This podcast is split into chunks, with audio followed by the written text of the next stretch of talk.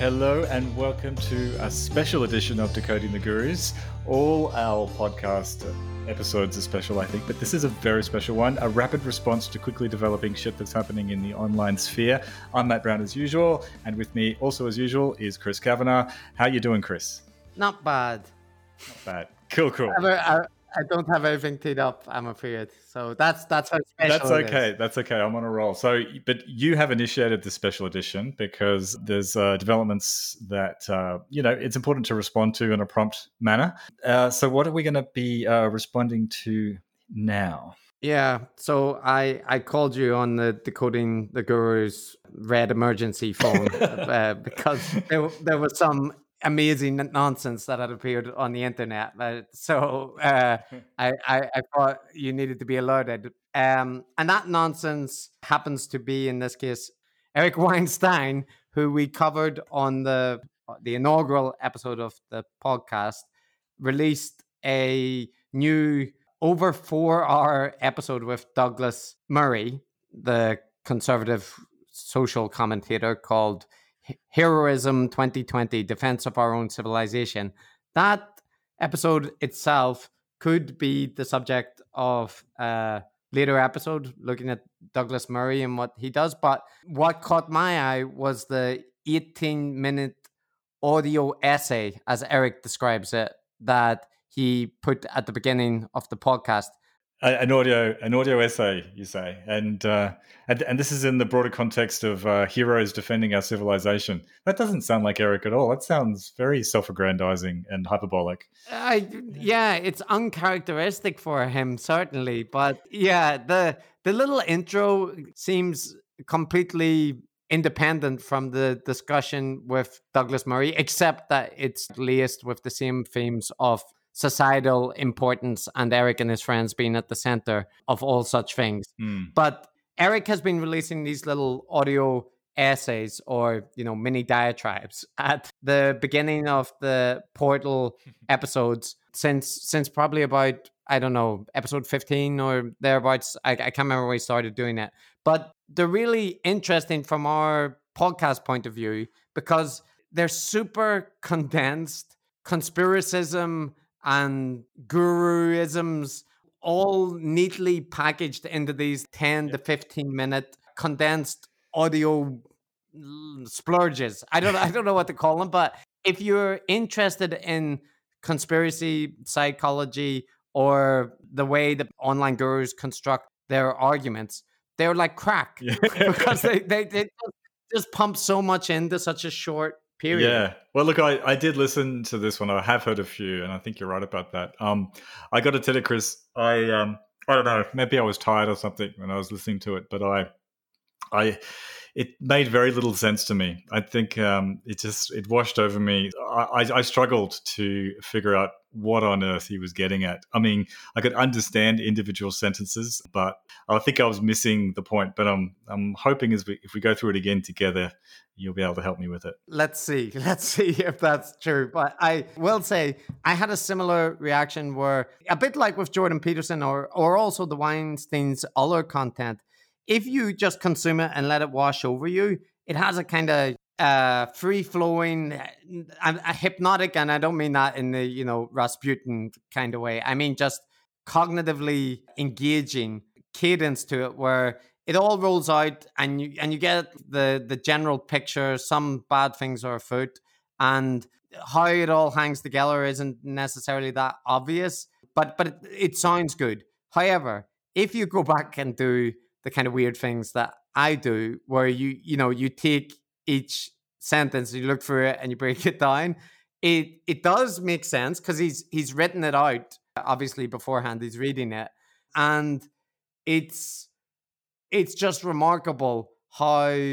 ridiculous so it is, and all of the connections that have been put together. So when you with a Jordan Peterson analogy, when you start to break it down, they so badly fall apart. Yeah, I think it should be good exercise, I think, to really just make it explicit. What is it exactly that he's saying? And just see if it makes sense.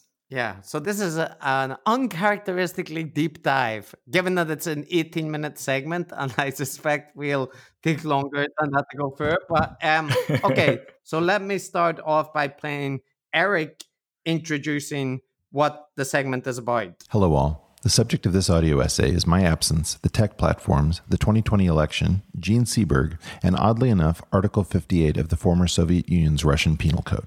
Yes, so... It's got all of the hallmarks of Eric's content, where there's a lot of different topics being linked together, some obscure references to penal codes and the Gene Seberg conspiracy. What's that? So it's a smorgasbord that he's promising to weave into a narrative. Yes, one suspects that all of these particular bits of information are going to be woven together to make some grander points. Yeah. And maybe before we get into the meat of how the conspiracies which he outlines hang together, it would be worth just flagging up a couple of the themes that we've talked about in previous episodes, these techniques that gurus use that we see repeatedly. And so one of them is this personal engagement with the audience and presenting them not just as an audience,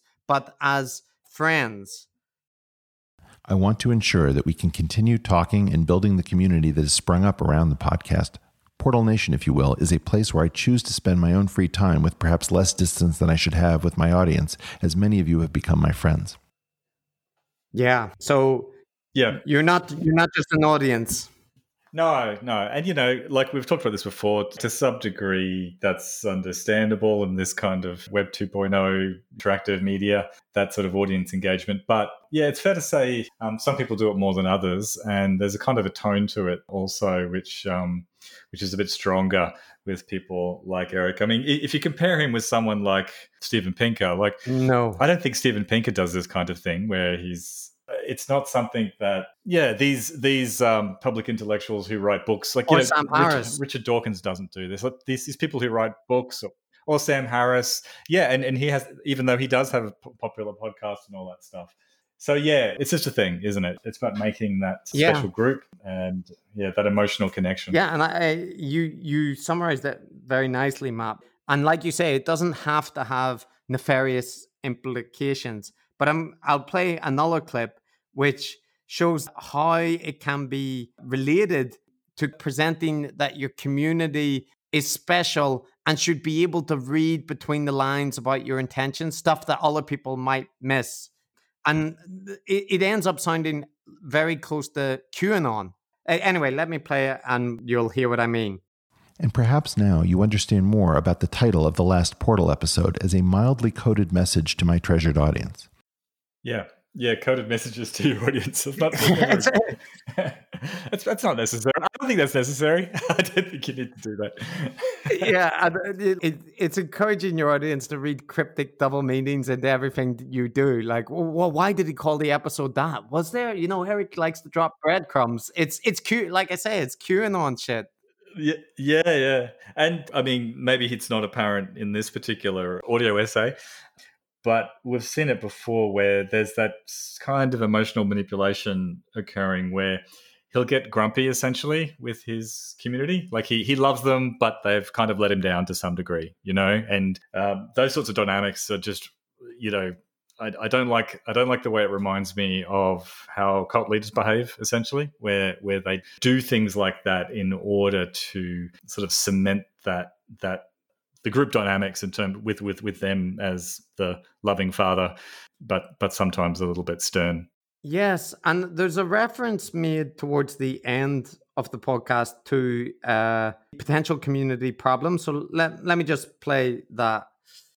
But truth be told, there were also some other more minor issues I was having with COVID exposure and guests in the studio, loss of privacy, and some sad interactions with unstable people in my communities who seemed to need psychological help.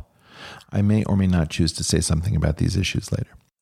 So that's him talking about why he had to step back and not be as active online or releasing episodes like his audience would like. But the interesting point is that last thing about unstable members in his community. Now, I don't know specifically what he's referencing there, but I can relate one event that I observed, which might be relevant. So a week or two back, I got a notification from someone that Eric was discussing us on his Discord, and I might want to pop on to hear his thoughts, right? And my technical inexpertise meant that I didn't actually hear any of that, although I got the gist from other people that he basically set up this division between low quality criticism and high quality criticism, right? And our podcast episode, which was brought up by someone in the audience, was presented as... Let me guess. Yeah. Can you guess, Matt? I have an inkling. Yeah. Yeah. We unfortunately we fell into the low quality bin. But be that as it may, so sad for us. But the point I wanted to mention was the conversation then went on to Eric's disappointment at one, people recording some of his unfiltered thoughts on Discord and releasing them online. He talked about some experiences during his PhD and it had been leaked online. And this also led him to the issue of people essentially addressing criticisms to him about him not releasing papers or being compared to other pseudoscientists or these kind of things, and how he considered these kind of criticisms such low quality, so illegitimate, that if they were to continue coming up, he might need to withdraw, potentially cancel the portal, and definitely remove his interaction with the community.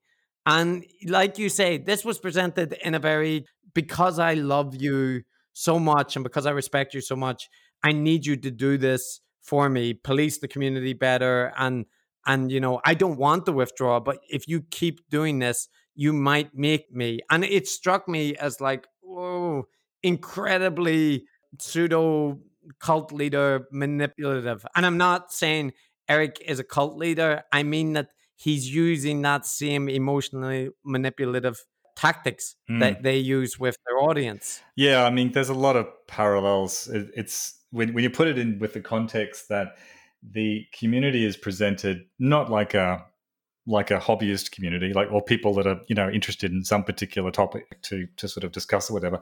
It's presented as a community with a grand mission to save America and Western civilization, and that people are invited to join who are concerned about the state of the world and want to be part of a group that's going to somehow fix these problems. So it's a very grand mission. It's the kind of mission that cults generally tend to have, you know, religious or not. But so, you know, like you, I'm not saying it's a cult. But I am saying, this sounds like that. I'm not saying it was aliens, but it's aliens. There's cult-like aspects or cult-like psychology manipulations at play. It's obvious there are. Look, it's a spectrum of cultishness, and he's somewhere on it. Yeah. Yeah. So, okay, to give an example of the tone that we're talking about, the kind of followerly one, let me just play one more clip, which is about how Eric failed to save his audience from the current situation. Many of you flattered me by saying, "Where are you when we need you most?" as if I had somehow abandoned you. And I am touched, but that is not where we are. I don't have your answers, and I am lost as well. So I have been trying to look past the election for months. I'm just being honest here. Yes, you can see that as a rare moment of contrition where Eric is saying, you know, I'm just as lost as the rest of you. Or it sounds a bit like, you know, I don't know, like a religious leader telling his flock, I never left you. I was still here. I was just choosing my moment to return. Yeah, I know. It may be cynical of us, but that kind of thing where the leader says, I don't have all the answers. You have to find the answers yourselves. I'm just a fellow traveler. But then, of course, they are giving a whole bunch of answers in the next breath. And that's what happens here, of course. Yeah. Well, so that's been pretty heavy start. And we haven't even got into the conspiracy theory that he wants to thread here. So maybe to lighten it a little bit, one of the things that we touched on in the previous episode with Eric and Brett was their use of scientific jargon unnecessarily that ends up making things more complicated when they're supposed to be, you know, simplifying a point. So there's a beautiful example of this when Eric was explaining why Sam Harris shouldn't focus on criticizing Trump. This was at a dinner party they were having after the 2016 election. I've studied Trump's style, and it's based around deliberate ambiguities that left and right can be counted upon to hear as meaning different things. If Trump makes n-nested ambiguous statements in a minute, he will create a minimum of 2 to the n legs of the decision tree that must be considered given your strategy. He will thus be able to force you and the rest of the unsuspecting United States public intellectuals to waste much of your intellectual life for 4 to 8 years picking up after him. And yeah, that's a hell of a way to put it, isn't it? I do love these. I love the extraordinarily abstract and technical analogies that are meant to illustrate a point, but obviously are really just there to just baffle people and remind them that they're listening to someone who's far smarter than they are. Yeah. So n-nested. Now, what does that mean exactly? Well, isn't he just talking about a recursive, unspecified number leads to 2 more interpretations, and then you need to debunk those 2 interpret. Like, it sounds like a recursive loop, but even me explaining this sounds like it's making it more complicated to just say, yes, Trump says lots of stupid stuff and it'll take too long to rebut all of them because there's too many interpretations. Yeah, Trump certainly does say ambiguous things and things that could be interpreted in one of 2 ways. It's like a Mott and Bailey type technique that works pretty well. But why n-nested? Yes, you're quite right about it being a recursive kind of thing. And if you have a recursive decision tree where you have two decision points on each level of the tree, then yes, you'll end up with 2^n things. But is it really nested, Chris? Like how is it nested? I don't see that. Like, it's a stupid analogy. Apart from being technical and unnecessary, it's not even right. I'm sorry, Matt. Yes, go on. No, but this is what happens, because when you start to try, it happened with the alchemical lemon with me, with Jordan Peterson, but it seems to happen more often with you when people make statistic references, that the metaphorical nature is the retreat. If somebody was to push that, oh, no, he's making a reference like this. But if you try to drill down the things, it often starts to crumble. And on the other hand, Eric is a mathematician, so maybe he's making some obscure point that we genuinely just don't get. But the basic point is not hard to get, even if you don't know the maths. You don't need the maths to get the point. Well, the maths is very simple. The idea is that there's one of 2 interpretations of Trump's utterance, but then he's saying that the interpretations also have 2 interpretations. And then those interpretations have more. I don't think that's... Yeah, I agree. But I think that's the least of the problems of this episode. So, if that's upset you, just hold on. And one other thing was, so as well as making these unhelpful analogies, the other thing is to make references, right? Sometimes obscure references, but at least intellectual references to illustrate a fairly straightforward point. So here's a random reference drop to some psychology studies. I once again suspected that almost everybody who is not sufficiently disagreeable to be considered Milgram negative, Ash negative, and Zimbardo negative, according to the 3 famous psychology experiments. Now, look, I'm not saying Zimbardo, Ash, and Milgram are obscure knowledge hidden in the annals of psychology. They are, however, specialized language, right? And if you don't explain it, it's just a way that makes you look informed, that your audience needs to look up what that reference is. But those are not deep experiments, and in general respects, there's big questions about at least 2 of them. We don't need to get into the replication crisis or the revision of all that stuff, but it's just the random drop of names. Yeah, random name dropping. But the other thing about it I don't get is, what is, for example, Zimbardo negative? I know about Zimbardo's experiments and the character, but what does Zimbardo negative mean? This is my best go at it. He's saying, Zimbardo highlighted how some people, when they're put into a specific situation, start to take on characteristics, especially, oppressive characteristics when they're in a position of authority. So he's saying people that would respond negatively to that situation would refuse to oppress people. That's Zimbardo negative. And the same goes for Milgram and Ash. Right. But these are phrases he just invented. Like that's not that's not like point. Calling someone Zimbardo negative is not something that that anyone else has ever. That's not a phrase that anyone else has ever used. I just had to Google it just to check. But this is the appeal of Eric, right? It's not nonsensical. It's a meaningful thing to say. And if you're charitable, you can just be saying, well, look, that's just how his mind works. But you have to realize he wrote this down. He knows presumably that there are members of his audience who are not familiar with psychologists, but he would undoubtedly present it as he has enough faith that his audience will look up the references and get it if they care enough about the point. But I think you have to factor into it that a lot of it is just to demonstrate the depth of knowledge and intelligence of Eric as a guru. Yeah, yeah. He's like an anti-Richard Feynman. You know Feynman, the famous physicist who was extremely good at explaining quite abstract and complicated ideas in a concrete way that people could grasp. He's just the opposite. He takes quite basic ideas and then turns them into something very technical and abstract to make them difficult to grasp. Yeah, he's a Feynman negative. Yeah. He's Feynman negative. He's a Feynman negative. I should have just said that. I shouldn't have explained it. That's where I went wrong. I should have just said. This is why we are the obscure podcast for internet denizens, and Eric is the Apple podcast legend he is. We need to just make references with no explanation. Oh, yes, we should indeed. All right, that's good. All right, we've done that to death. But yeah, I do treasure these analogies. They drive me up. Look, I'm just going to tell you, we haven't done it to death. There's much more. I'm going to skip over them. And again, just to tease you even more, before we get to the major conspiracies, our listeners as well, just wait. We'll get to the goods.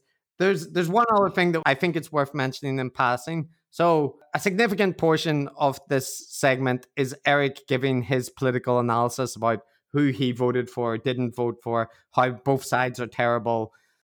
So stay safe out there. You don't have to swing for the fences on this election because, quite frankly, both of these are terrible options.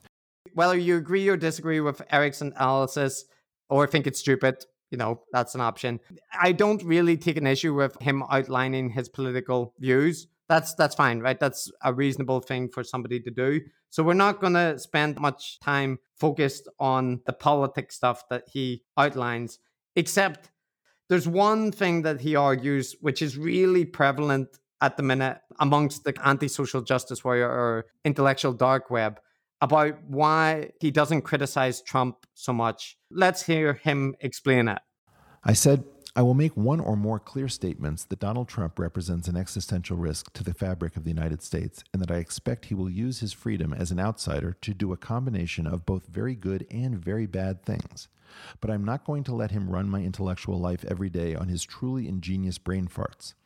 I will then focus my energy and attempt to hold my own party, the Democrats, intellectually accountable so that we can win with someone we can believe in.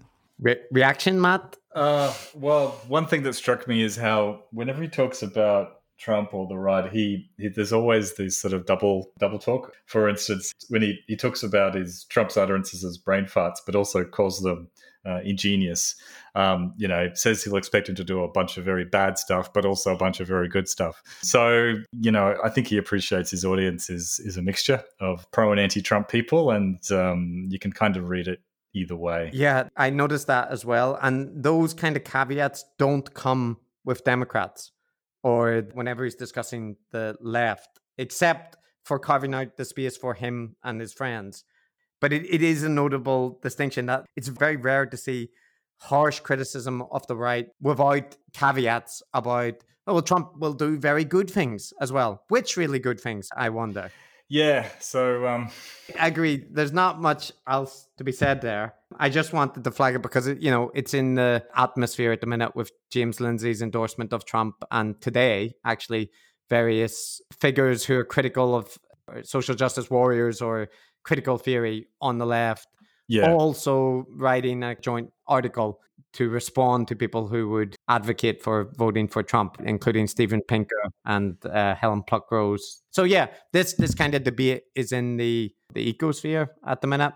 So I thought worth flagging up. Yeah, so I think the context here is they've come out with pretty anti-Biden, you know, quasi pro-Trump type statements. You know, I guess doing what a lot of the critics of the IDW accused them of, I thought unfairly, for a long time. And I was quite glad to see the pretty long list of names who are IDW or IDW adjacent to really distance themselves from those statements.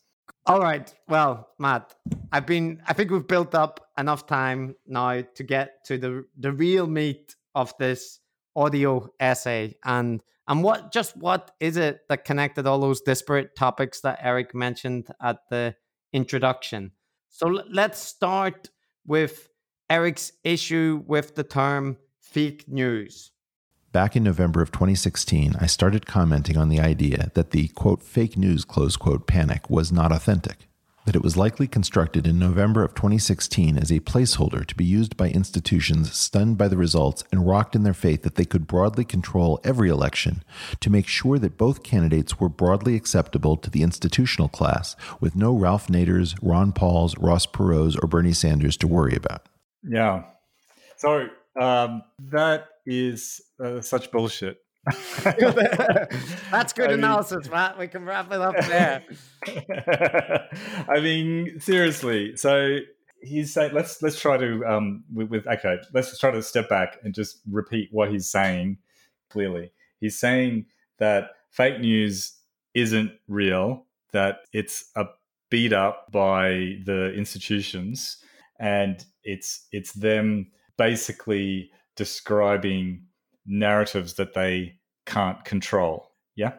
Yes. So let me play one more clip that might help clarify exactly what he's saying. Recall that I don't believe that fake news was an authentic narrative in November of 2016. So what was it then? Well, I don't know. But if I had to guess, I would say that there was probably a meeting somewhere around early November of 2016 where it was decided that the United States needed a narrative to buy time for its aggrieved institutions so that the 2020 election could be fixed to the greatest extent possible. Yeah. So I'd like to return to my earlier point about this being bullshit. Because, I mean, okay, first of all, that is not an authentic narrative. Well, any reasonable person would agree that there is an awful lot of fake news about. Yeah, there's an awful lot of lying and just what was the phrase that Trump's advisor gave it? Alternative facts. It is a thing. You cannot say that it didn't really exist and that it was just a narrative that was invented by the media companies. I mean, anyone who paid attention to what someone like Donald Trump was saying could tell that he was lying repeatedly. And he further goes on to say that there's a meeting among these institutions. A secret meeting amongst these institutions to come up with this narrative, to give them more time to fix the election. It's just a nonsensical conspiracy theory. And the evidence that he's using to support the conspiracy theory just doesn't even stack up. It obviously doesn't stack up against anyone who's even turned on their TV or looked at the internet. Well, you say that, Matt, but before I offer my thoughts, I will allow Eric to respond once more to you, providing what he considers the best evidence for his theory. Many of you are no doubt thinking, I remember everyone talking about fake news all during the election.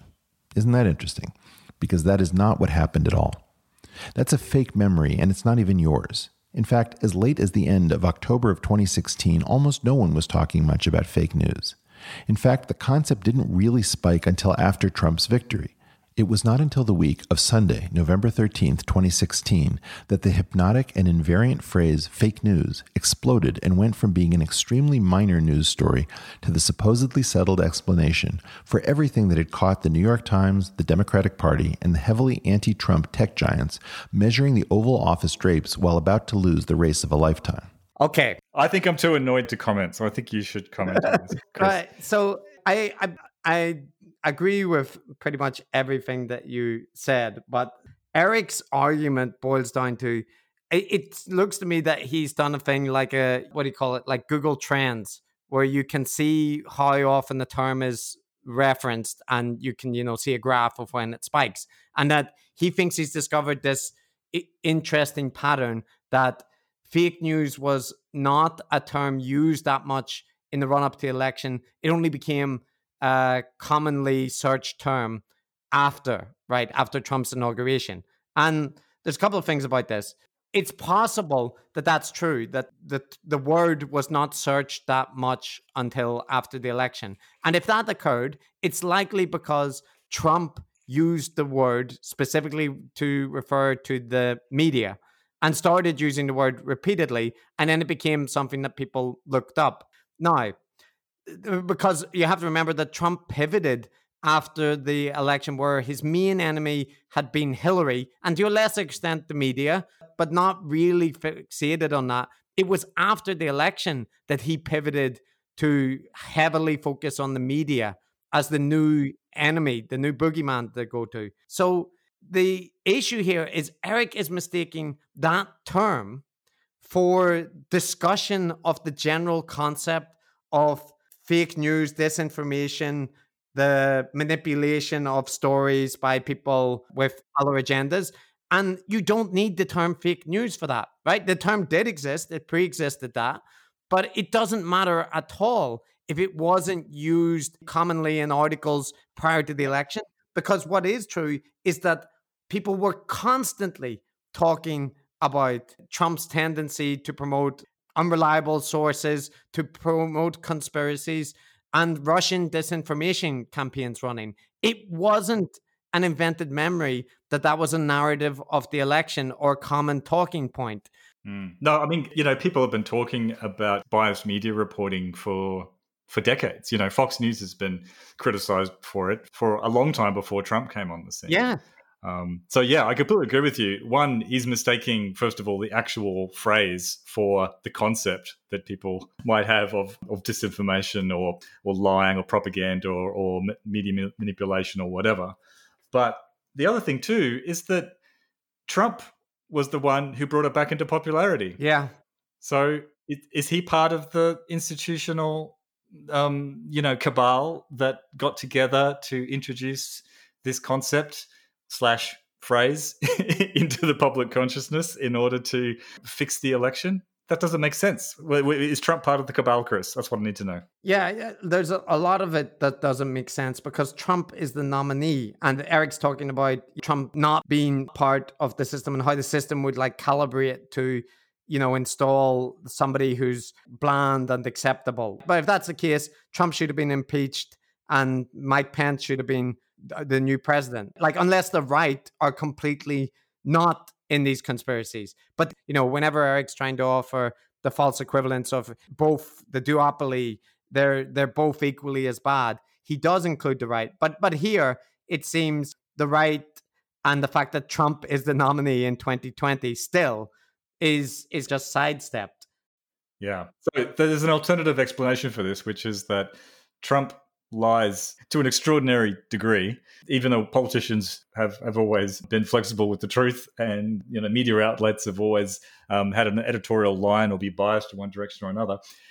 The far simpler explanation is that Trump, first of all, started lying an awful lot more than any other politician. Two, as you said, it basically set himself up against the mainstream media as his number one enemy.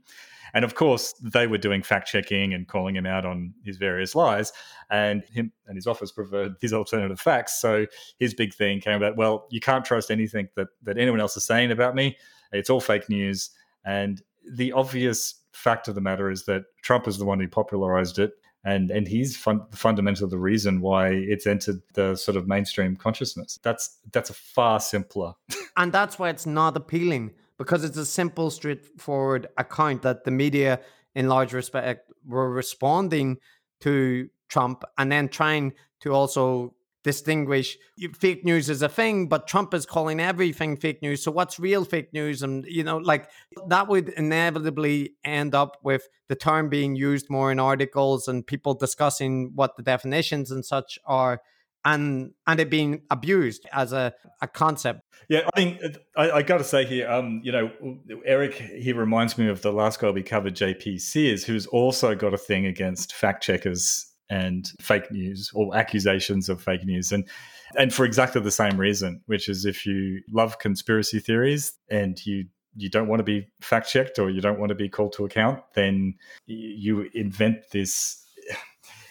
Conspiracy theories are all about discrediting the authoritative sources of information, discrediting any source of information apart from people who are pushing the conspiracy theory. I don't hate having actual facts checked by true fact checkers, although the words actual and true are doing a lot of heavy lifting in this sentence. And, you know, Trump did that in his very obvious, simple way. And yeah, Weinstein's doing it as well. So it's a classic conspiracy theory maneuver. Yeah, so there's a clip that illustrates how the concept of fake news would be used to attack free speech. And I believe that fake news was likely the placeholder that had been settled upon. That would be the origin of the gradual changes in terms of service across Twitter, Facebook, and Google, and how the structural changes were coordinated that would gradually erode all protections for free speech across the platforms.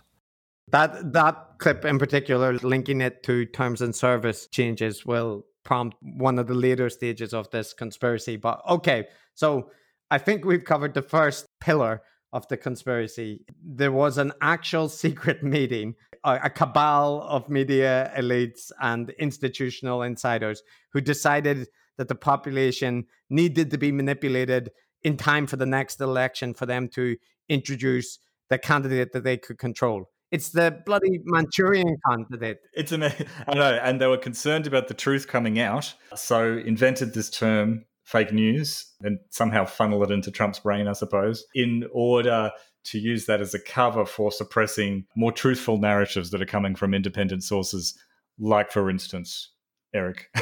Yeah. Yeah. Okay. And that will become important later when we get how the intellectual dark web are involved in this. But before that, we take a segue into Gene Seberg and how she, a famous actor, relates to all of this and what Eric is talking about. So let's hear Eric explain it. The idea of the U.S. deep state's use of mainstream media to destroy lawful citizens' lives and sanity simply for political beliefs is not a conspiracy theory. It is, in fact, a 100% certain conspiracy fact that for some odd reason isn't taught much in U.S. high school. Okay, so this is him explaining that Gene Seberg, who was a famous actress, was targeted by the FBI or CIA, can't remember which one now, but with rumors being put into the media to discredit her, and it led to her eventual suicide. And it's a tragic story. It's an example, well-documented example, that the intelligence agencies do, you know, they do have nefarious programs. They're not above trying to influence media. But here's the thing. These examples like Gene Seberg or Watergate, right? Conspiracies exist. So how can you, man with your head in the sand, criticize me for advancing ideas when we have documented cases of the kind of thing I'm explaining? And the problem with that reasoning is every single conspiracy theorist uses that argument. David Icke uses it. Alex Jones uses it. All of them use it. They point to real conspiracies and say, look, real conspiracies exist. Ergo, the conspiracies I'm invoking are just as plausible as any other explanation. And it's the ergo bit which is the problem, because no one is saying real conspiracies don't exist. Yeah. The issue is the conspiracy that is being alleged is often flimsy, badly supported, and has terrible logic. Yeah, we've seen this from these guys before. Like in some of the earlier episodes, it's analogous to the idea that there are undiscovered geniuses out there. So therefore, it could well be that Brett Weinstein is one of them. And the problem, which you pointed out at the time, I think, was that yes, there are undiscovered geniuses out there who have been neglected by the mainstream. But the problem is, for every one of them, there's 1,000 delusional fools. Yeah. And the same thing is true of conspiracy theories. For every conspiracy theory that's actually real, there's an untold number of nonsensical ones. So you absolutely cannot use this sort of existence theorem, existence proof of several of them being true as any kind of support for a conspiracy theory that you just dreamt up. Yeah. And in good Eric fashion, he wants to coin a neologism. Neologism? I don't know. A neologism, one of them, to codify this phenomenon that he's talking about.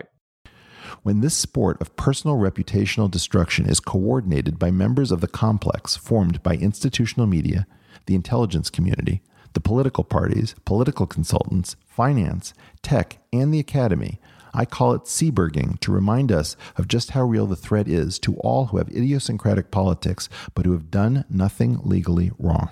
Yeah, the complex, Chris, the complex of everybody. It's all connected. Cue up that meme with It's Always Sunny in Philadelphia with the guy with the pinboard, you know, and the string connecting all of the organizations.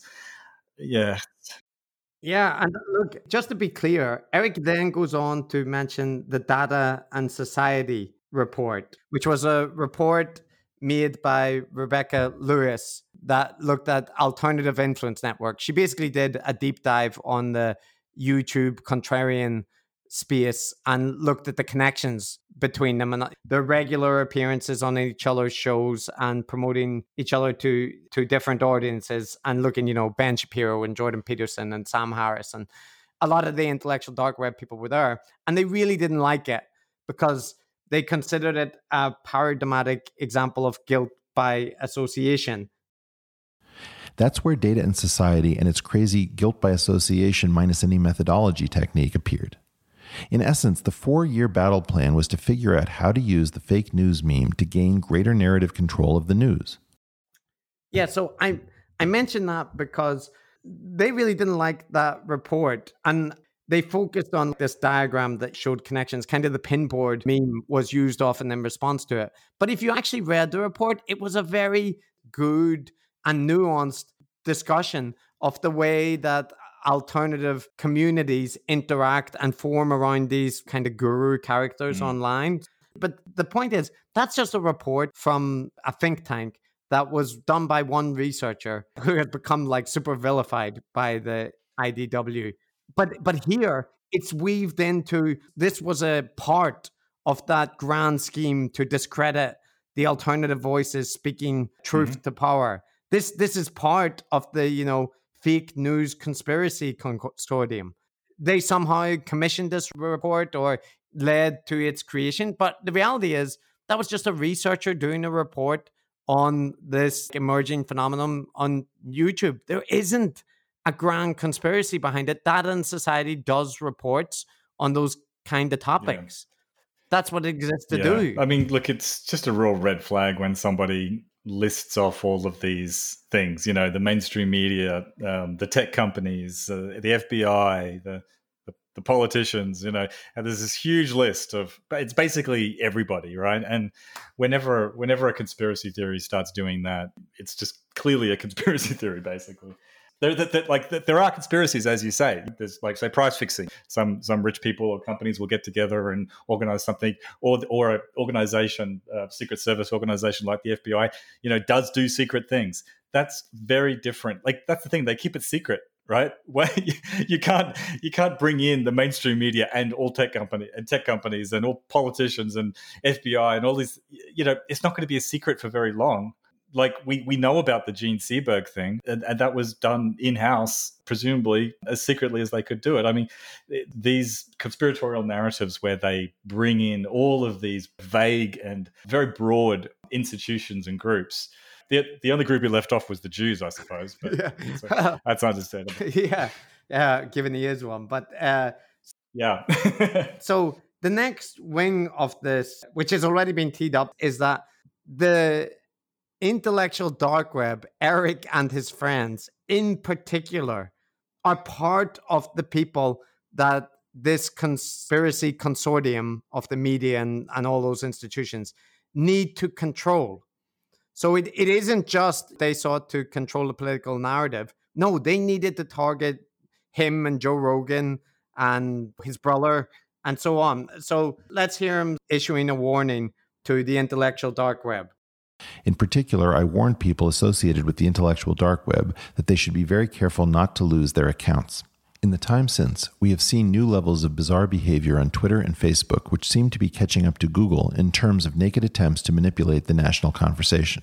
Yeah, so this is, part of manipulating the conversation, but why would they be targeting random podcasts? So let's hear that, because it's hard to exaggerate the level of self-importance attached to podcasts. Here we go. We all opined often, and often better than the professional commentariat at that. And long-form podcasting, as led by the popular Joe Rogan, became seen as the great embarrassment and threat to mainstream legacy media. People dying to be treated like adults with long attention spans dropped NPR, and the New York Times is home to the 1619 Project, which its leader openly admitted was attempting to get America to riot, and flocked to podcasts hours in length to listen to Snowden or Bernie Sanders on Joe Rogan. And there was no plan to stop this that was working when they finally realized just how powerful these podcasts are. Yeah. So this theme of paranoia and self-importance, right? Where they see themselves as absolutely instrumental in affecting change at a national level, and therefore the authorities and everyone is out to get them. It reminds me of that of the Japanese cult. You probably would know about them more. Om Shinrikyo. Now, they were also extraordinarily paranoid and self-important, weren't they? Yes, they did a campaign to become elected, I think, to be prime minister for Asahara Shoko, the guru, leader of that group. And they campaigned seriously. I mean, they campaigned seriously with like insane things about, people with like Ganesh masks and stuff. But they thought that they had a chance to be elected. And it was when they were completely rejected by the public that they then switched to the self-destructive view that eventually led to the sarin gas attack on the Tokyo Underground.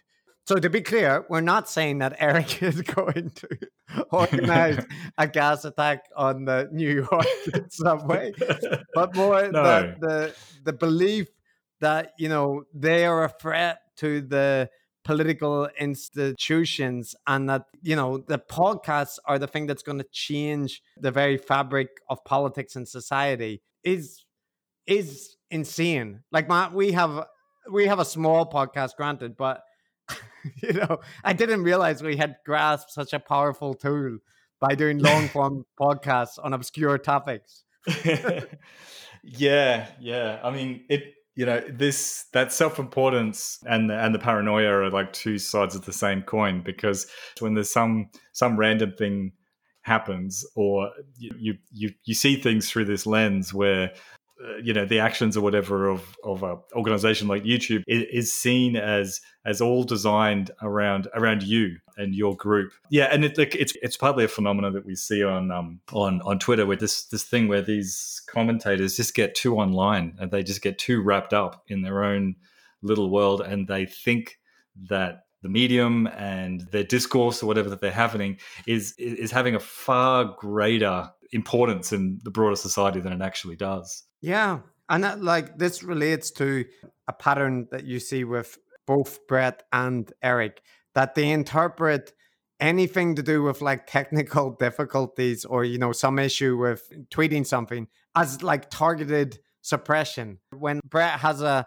tweet that he doesn't think gets enough interaction, he'll often at Jack Dorsey and say, "Jack, would you mind telling your people to stop putting their fingers on the scale?" It's impressive. Or Brett has interpreted interference with his camera connections in his house as potentially targeted interference from some outside source that wants to disrupt his podcast, and then eventually linked it up to radiation released by the forest fires from Fukushima, which is also outlandish, but at least it's not paranoid, just outlandish. At least it's not specific to him. So hold on. Here's a clip talking about how social media platforms changed their terms and service to target heterodox podcasters. So they figured out that we needed the platforms in part to reach each other and proceeded to change the platform rules over and over again to make them vague, illogical, ideological, inconsistent, and actually impossible to understand. So yeah. The one thing is that the terms and conditions in social media sites are often vague and complicated, and the reasons for people being banned or whatever are not always transparent. And there's plenty of legitimate things to criticize there. But what I see very few people in these spaces take account of is the complexity and the amount of knife edge walking that platforms are doing in trying to moderate millions, if not billions, of posts and content every day. It's inevitable that they have labyrinth and Byzantine terms and conditions, and that they're applied badly or inconsistently, and that we can criticize them for that. But thinking that that was made specifically for you and your community and friends, I think it was made to target free speech or manipulate elections or something like that. It's just really absurd. Like, of course, the terms and conditions are completely obscure and ridiculous. I mean, if you get a mobile phone contract, the terms and conditions will be ridiculous. They're always ridiculous and vague. When it comes to social media, everyone should know this. That's, social media is free. Google is free. It doesn't cost you anything to actually use this. So it's been said before that, in a real sense, the people who use it, like us, these platforms are not the clients. Yeah. The clients are whoever is paying them with advertising revenue and stuff like that. So they serve, I don't want to call them clients. They serve hidden masters, Mark. Yeah. Like millions of people like us. Right. But of course they don't have high levels of customer service. They use algorithms and things like that to call centers in some other country or whatever. And it's all completely arbitrary and high-handed. And there's heaps of people treated sort of unfairly in inverted commas, but you don't need a conspiracy theory to explain it. It's just, that's how the markets work in this case. You're not going to be treated particularly well. And, that's something else to talk about if one wanted to, but yeah, you get what you pay for. And the service is always going to be very bad in terms of content moderation and things like that. Like you, Chris, I'm somewhat sympathetic despite all that. Because as you say, they are walking a knife edge. On one hand, they never really wanted to be in the business of content moderation. They argued that, but their hands were forced because there's always something extreme enough that people could post that everyone acknowledges has to be taken down. So where do you draw that line? And unfortunately, the job was left up to them. So yeah. I think that one of the legitimate criticisms that people bring up about tech platforms is that they should have foresaw this and that they should be quicker to react, like when Facebook is helping to promote the potential genocide of the Rohingya Muslims in Myanmar, and they don't have moderators who speak Burmese. This is, it's a multi-billion tech platform. They should be able to consider that if they're going to open up in Burma or Myanmar, whichever you want to put it. But so I'm not saying there's no grounds to criticize the platforms for their moderation policies or how they're enforced. I do think they're not enforced particularly consistently, but it's just this constant assumption that is all a top-down instruction to take these specific kind of voices out of the public conversation. At the behest of this complex of mainstream media, FBI, and powerful shadowy organizations, Yeah. They're not talking about, yes, the social media platforms, some of them recently purged QAnon accounts. But how many years did that take? And that was a very public example, right? Alex Jones being kicked off Facebook, he was pumping out disinformation and stuff for years. He still regularly appears on he just recently has reappeared on Joe Rogan's show. And in fact, when you look at those cases of them banning someone like Alex Jones, they did it in response to a public outcry. Their reasons were quite obvious because a lot of people, not some secret cabal, but just normal people, were objecting to this, you know, saying, hey, your platform is being used as a way to distribute stuff that's actually leading to people getting harassed and putting people in danger. Like, there's legitimate reasons. You don't need to construct a conspiracy to explain why Alex Jones got banned. I mean, I think the response to that would be that the public outcry, these kind of outrage campaigns, mean that the tech platforms are responsive to cancel culture, like the woke outrage. And to a certain extent, that is true, that, you know, if attention gets put onto a particular issue or person, you know, there is the potential that they could end up getting banned. But like... Sure. But it's not a conspiracy. Cancel culture isn't a conspiracy. It's something, it's different. Yeah? It's out in the open. And also you have to look at the amount of truly horrendous accounts which still operate with impunity, right? They all allege suppression and whatnot, but most of them still have voices on the platform. Like Alex Jones is off Twitter. Paul Joseph Watson is still there, happily tweeting away every day. You know, there's plenty of people who are making their living on these platforms, spending their time claiming the platform is censoring them, like JP Sears. Yeah, like, so if their mission, the mission of this cabal with their idea of spreading this meme of fake news in order to control the narrative and fix the election, I mean, they're doing a really bad job of it, because last time I checked, there was an awful lot of counter mainstream narratives available on the internet. Yeah. It's a lot of them out there. Like, Trump is consistently the most popular content on YouTube, or Facebook's most popular articles sent around are, you know, often Shapiro and all these kind of things. So like, this supposed domination of the social media sphere by the left that completely excludes any other voices, it isn't based on reality when you look at the metrics of what's being shared and what's popular. It collapses. But I think we've probably sidetracked on to that more general discussion, but it's going to be a recurring topic anyway. But so this leads us to the last pillar, or the last segment of the snake, or whatever the hell you want to call it, of the grand conspiratorial vision of Eric. And this relates to Article 58 of the Soviet Union and Brett Weinstein's temporary banning from Facebook. Which brings us to Article 58 of the Soviet-era Russian Penal Code, which introduced the concept of enemy of the workers and counter-revolutionary activities as the major crime. You see, Article 58 was a law where everyone was guilty, but not everyone was prosecuted. Yeah. So I guess we should go on and see where he's going with this. Yeah, so here we go. And sure enough, just like with Article 58 in the show trials, the tech platforms treat trust and safety as a star chamber where you can be accused without being told what you did wrong and tried in absentia. Okay. So he's equating the Soviet era trials for counter-revolutionary behavior and so on, where you would get executed or sent to Siberia and probably die there and so on, to having your account suspended from Twitter. Yeah, that's yes, Matt. I think you are correct. That is the comparison that he's drawing there. There might an element of catastrophizing at play. I'm not sure. Yeah, it could be. I mean, I find myself at a loss sometimes with these review things, because how many different ways can you say that something is just stupid? Because I mean, I think most people listening would just see that self-evidently a silly comparison, but it's kind of our job to spell it out and say explicitly why that's a silly comparison. And I feel a bit silly for doing so, but it's a difficult job, but we can do it, can't we? Yes. No, I think you're underestimating how many people will find that argument compelling.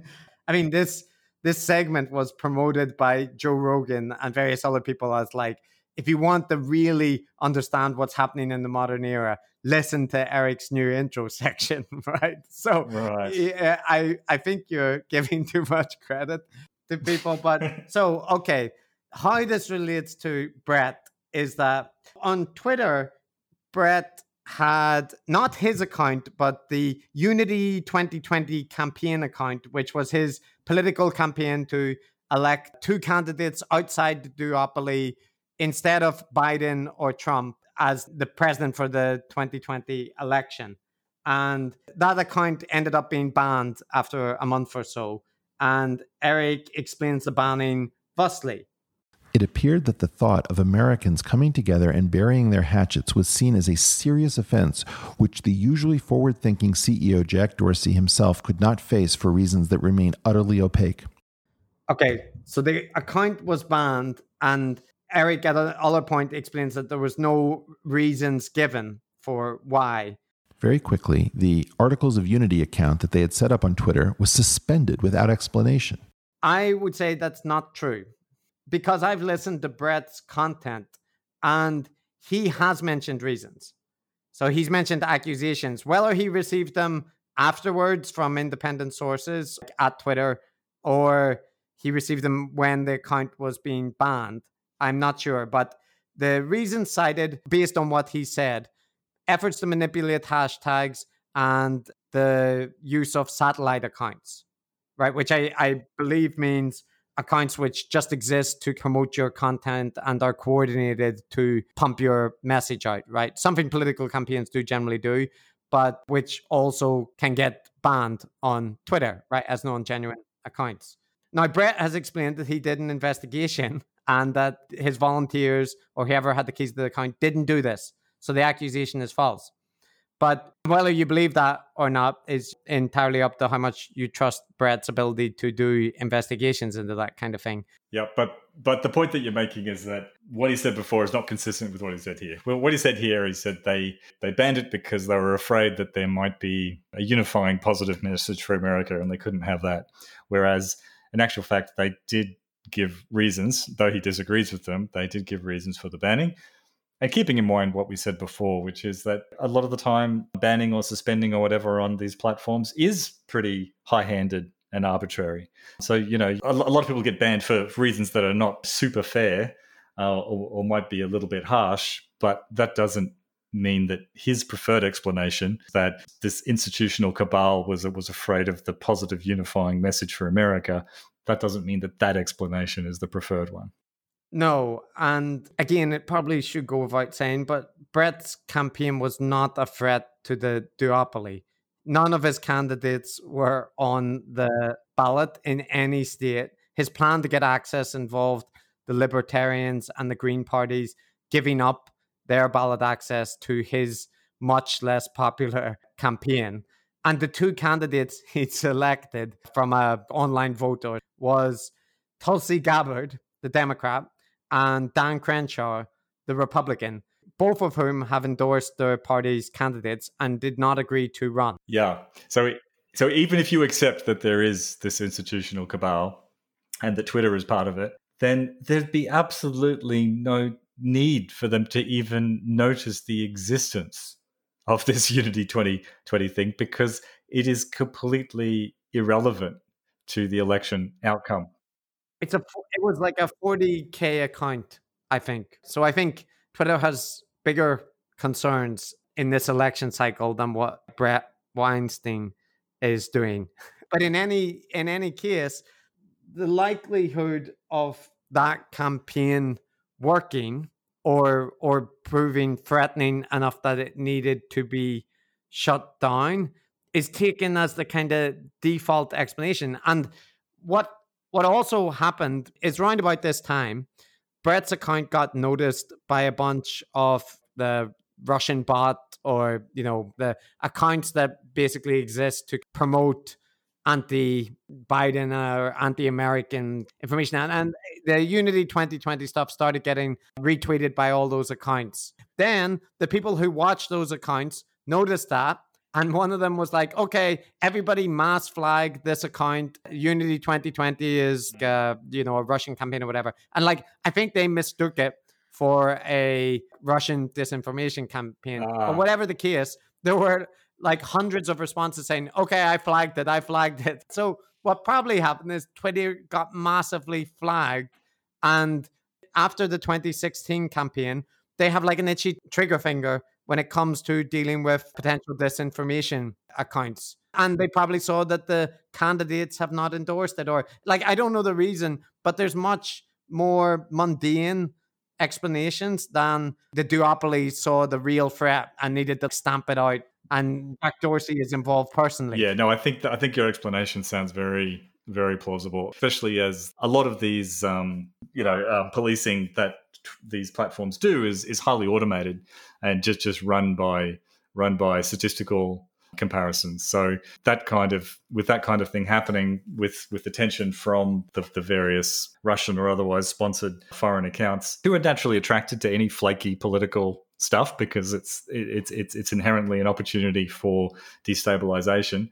Yeah, you could see it could quite easily happen, and it may be quite completely unfair. It's the 2020 campaign was the innocent victim of Twitter algorithms being applied to dodgy activity that wasn't. But yeah, there's so many other explanations that are so much more plausible, basically, none of which she would consider.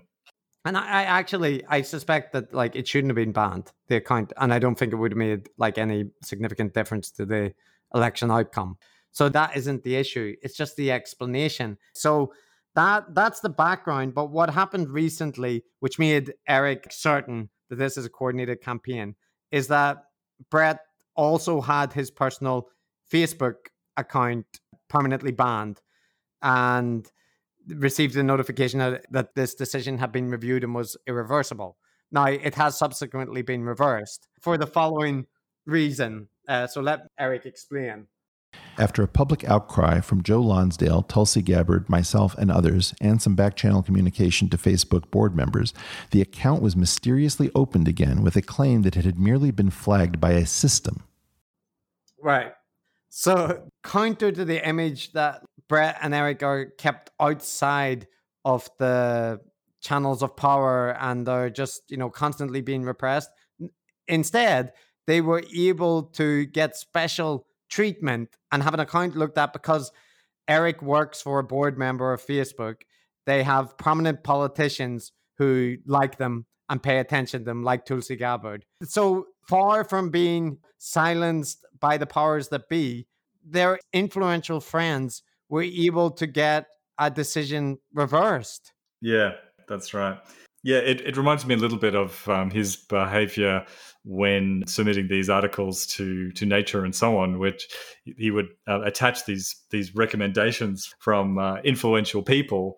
And yet at the same time, when it was declined, he would see it as this the secret network of influential people blocking them out. So in both cases, it's like, well, first of all, you're doing things and have connections that the rest of us don't have. If somebody banned our accounts, we wouldn't have anyone to call. And just like if we were submitting to Nature, we wouldn't be attaching a letter of recommendation from some prestigious name in the field saying, oh, you really should accept this paper. Yet he paradoxically has those connections, uses those connections, but also claims that the institutions are suppressing him. It doesn't make sense. Yeah, and on the specific issue of the Facebook banning, it is a weird thing, right? He got banned. He claimed he didn't use the account in the months preceding, and the notification, it said a thing that it had been reviewed, which is apparently something that only happens upon request. And yet the explanation given by the Facebook employee said it was a system error. It was basically an algorithm error. Now, I can see why people would have doubts about that explanation. But on the other hand, if this was a conspiracy, it's a terrible, terrible one. Because what happens is they banned Brett's account. They should have surely factored into that he would mention this publicly. As soon as he mentions it publicly, a random Facebook employee responds online saying, oh, sorry, this is in error. We're going to, review and reverse it or something like that. And there was another Facebook employee who chimed in saying, I work for a different division, and as unbelievable as it sounds, this is true. But if that is the plan, right, and then the account gets reinstated, that's one of the most incompetent conspiracies ever. Because the person who told him on Twitter also had on her account that she's a Facebook employee now, but she previously worked for the Democrats and Nancy Pelosi. And on Brett's recent Dark Horse podcast, he uses this as the smoking gun evidence of how the duopoly tried to censor him. Could they have made it more obvious? Yeah, maybe they should have gotten a different employee, one that didn't have Democrat stuff in their bio. Yeah, why would they, why would she remove it from her bio? Or why not get someone else to respond?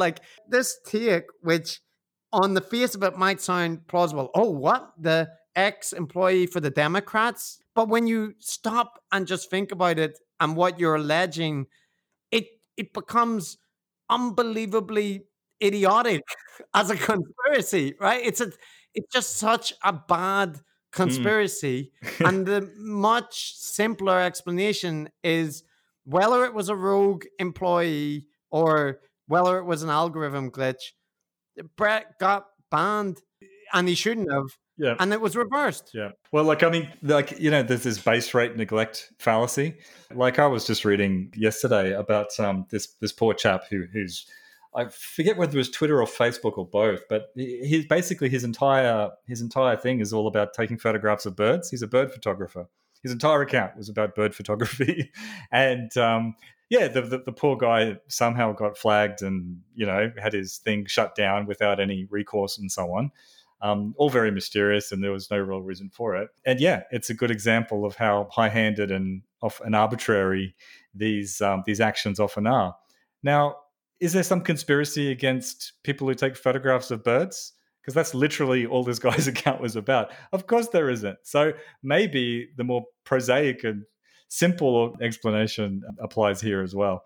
The other thing too is if you assume this conspiracy is real, then clearly the conspirators do not have full control of Facebook, since the connections that Eric can marshal were able to overturn this, and sympathetic or amenable employees contacted him. So to believe this conspiracy is real, then we'd have to believe that there's this power struggle happening within Facebook regarding who does or doesn't get suppressed. Is that right? Yeah. I think that's what's going on, Matt. I mean, we've come via a winding road, which started off media and tech cabal creating a fake term to feed into the public narrative to help control everyone. That this was used to then alter the terms and conditions of the tech platforms to enable them to suppress heterodox podcasters and prevent them from challenging the preferred candidate selection for the 2020 election, which was presumably Joe Biden. And here we are. Like, is it possible to over-exaggerate how much of a grand conspiracy theory, which centers around the IDW and podcasters as an integral part of it? It's a masterpiece. Yeah. Yeah, the one thing I've got a hand to, Eric, is that all these conspiracies, his conspiracy theories all involve him. Unlike the more standard conspiracy theories out there around 9/11 or flat Earth or whatever. The conspiracy theories aren't usually about the conspirators themselves. It's usually about something else, something dramatic that happened in the news. He's a little bit special in that all these conspiracy theories are all about what disruptive and dangerous force he is, and or how Brett isn't being sufficiently recognized for his genius and so on. Like, yeah, he's invented the self-aggrandizing conspiracy theory. I have to hand it to him. It's amazing. Yeah. He's explaining now that he had to leave the public sphere a little bit because he was concerned that his account might be in danger or that he could end up facing this repression. And he didn't have a solution for the Biden and Trump duopoly. So he didn't want to throw away his account meaninglessly. And so I took the time off so as not to give too much surface area to Mark Zuckerberg, Jack Dorsey, and Sundar Pichai, and whomever they are coordinating with or delegating to in the 2 to 3 months before the election and a couple of months thereafter. It is what the financial professionals call the uncompensated risk of losing my ability to communicate with you while the tech and media worlds are going for broke to control this election. Again, there's just this level of self-aggrandizing that he potentially could have had the key to stopping this. And that if he had come back and opined too strongly on things, that they would have needed to stop him to take him down. So that's why he had to strategically withdraw. I've said it repeated times, but it's impossible to exaggerate the level of self-aggrandizing that the two Weinstein brothers display. It's impossible to parody. Yeah, it really is. I mean, you know, we don't want to rehash all the stuff we covered, but just this idea that following the election of Trump, there was this secret meeting of these shadowy organizations who then invented the fake news meme as a smokescreen to suppress brave voices of unity like his to save America. It just doesn't make any sense. It's just so annoying. Anyway, and our last clip, Matt, I'll play is Eric explaining to us how we are wrong, and the account that he's outlined is really the only possible interpretation. There are now no other possibilities for those of us who have been watching this space that bear scrutiny, given the inconsistency of the claims. No other explanation. Sorry, no. Matt, but we are wrong. We're wrong. We had heaps of explanations, though, Chris. I guess we hadn't thought them through or something. We are the sheeple, Matt. So there's one point I didn't cover where he talks about the general public being unable to resist the message, and the obvious implication is like his audience can. But I guess we fall into the kind of sheeple people. It is simply too hard for ordinary people whose ability to feed their families depends on working for institutions to resist the drumbeats of either the Democratic or Republican master narratives. Yeah, there's this thing that conspiracy theorists always have, which is this idea that, you know, they have to explain why it is that the vast majority of people can't see the truth that's right in front of their eyes, won't accept the conspiracy theory. And the usual trope is that the truth is too disturbing. The truth would rock their world so much and shatter all of their treasured assumptions and fond beliefs that we just have to block it out because it's too troubling for us. So maybe that's what we're doing, Chris. It is. It would just be too traumatic for us to have our faith in civilization rocked like this. Yeah, and as per usual, there's a rallying call that presents like the forces of good versus the forces of evil. They failed to come up with a workable strategy to control us because there is really nothing they can do short of totally draconian China-like measures, and so they will ultimately lose this battle one day. Yes. So the tech platforms and disinformation agents like us will lose the battle. Yeah. The good people cannot be repressed. And there we are. Yeah. It's been fun. It's been a wild ride. I'm glad we did this. Am I? I'm not sure. Anyway, we did it. Look, it's an hour and a half on an 18-minute piece of content, but Eric is the alpha and omega of modern conspiracism. You know, he just fits so much in such a condensed amount of time. And then, like, there's the fact, you know, that after that, there's a 4-hour-long podcast with someone. So it's not like he just puts out these like small segments, but yeah, well, we certainly can't cover the 4-hour podcast. It would take us several days